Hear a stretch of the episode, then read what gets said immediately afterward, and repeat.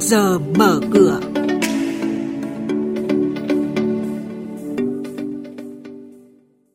Thưa quý vị và các bạn, năm 2024 đẩy mạnh cơ cấu lại giá bán và phân khúc bất động sản. Bộ Giao thông Vận tải đồng thuận mở rộng cao tốc cầu rẽ Ninh Bình lên 6 làn xe.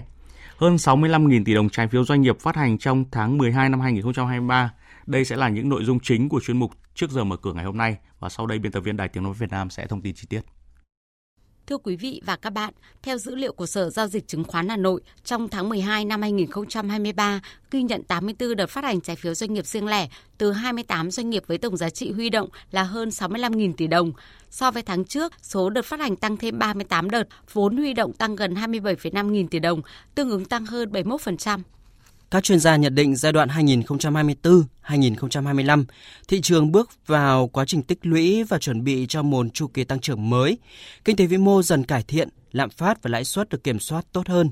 Hành lang pháp lý bất động sản đang dần hoàn thiện, tạo điều kiện cho thị trường mở nên minh bạch hơn.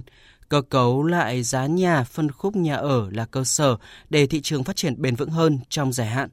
Chuyên gia kinh tế tiến sĩ Vũ Đình Ánh phân tích chuyển dịch cái cơ cấu sản phẩm bất động sản sẽ do các chủ đầu tư, cái doanh nghiệp bất động sản, các nhà phát triển bất động sản họ lựa chọn chiến lược kinh doanh của mình. Và để cho họ có cái điều kiện thuận lợi, các cơ quan quản lý nhà nước cần tạo các cái điều kiện thuận lợi, có các chính sách hỗ trợ, khuyến khích và thúc đẩy họ chuyển dịch cơ cấu sản phẩm phối hợp với những chính sách nhà ở đặc biệt, nhà ở xã hội, nhà ở cho người có thu nhập thấp. Có như vậy chúng ta mới tạo ra được cái thị trường cân đối và sử dụng tối ưu các cái nguồn lực nhà nước, doanh nghiệp và nguồn lực người dân.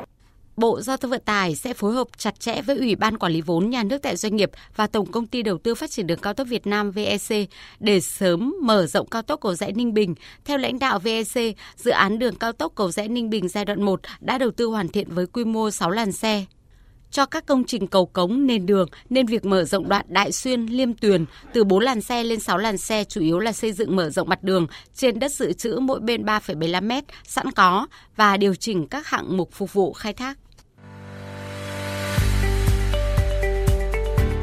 Quý vị và các bạn đang nghe chuyên mục Trước giờ mở cửa.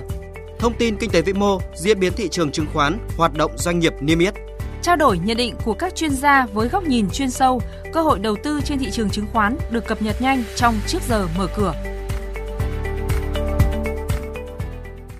Tiếp theo là hoạt động doanh nghiệp niêm yết đáng chú ý. Công ty cổ phần chứng khoán MB, mã MBS vừa công bố báo cáo tài chính quý tư năm 2023 với doanh thu chuyển biến tốt tăng 33% so với cùng kỳ, đạt 540 tỷ đồng.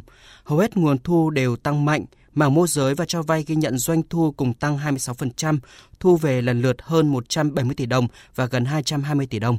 Như vậy, trong quý tư năm 2023, công ty cổ phần chứng khoán MB lãi dòng gấp 2,4 lần cùng kỳ, đạt gần 173 tỷ đồng, giúp công ty kết năm với lợi nhuận tăng trưởng. Hội đồng Quản trị Công ty Cổ phần Sông Đà 11 mã là SCE đã thông qua đề án cấu trúc chi nhánh để thành lập 3 công ty con. Theo đó, ngày 29 tháng 1 sẽ là ngày chốt danh sách tham dự Đại hội đồng cổ đông thường niên 2024, dự kiến được tổ chức trong tháng 3 năm 2024. Về tình hình kinh doanh, 9 tháng năm 2023, SCE mang về 429 tỷ đồng doanh thu và 46 tỷ đồng lãi dòng, giảm lần lượt hơn 33% và 31% so với cùng kỳ. Phiên gần đây, cổ phiếu SGE đạt 20.800 đồng một cổ phiếu. Báo cáo tài chính quý 3 năm 2023 công bố gần đây của công ty cổ phần thủy sản Việt Úc, mã VUG, ghi nhận doanh thu thuần và lãi dòng lần lượt ở mức 970 tỷ đồng và 77 tỷ đồng. Cả hai chỉ tiêu này đều giảm so với cùng kỳ năm trước. Năm 2023, công ty đặt mục tiêu doanh thu thuần 1.937 tỷ đồng và lãi sau thuế trước thưởng là 395 tỷ đồng.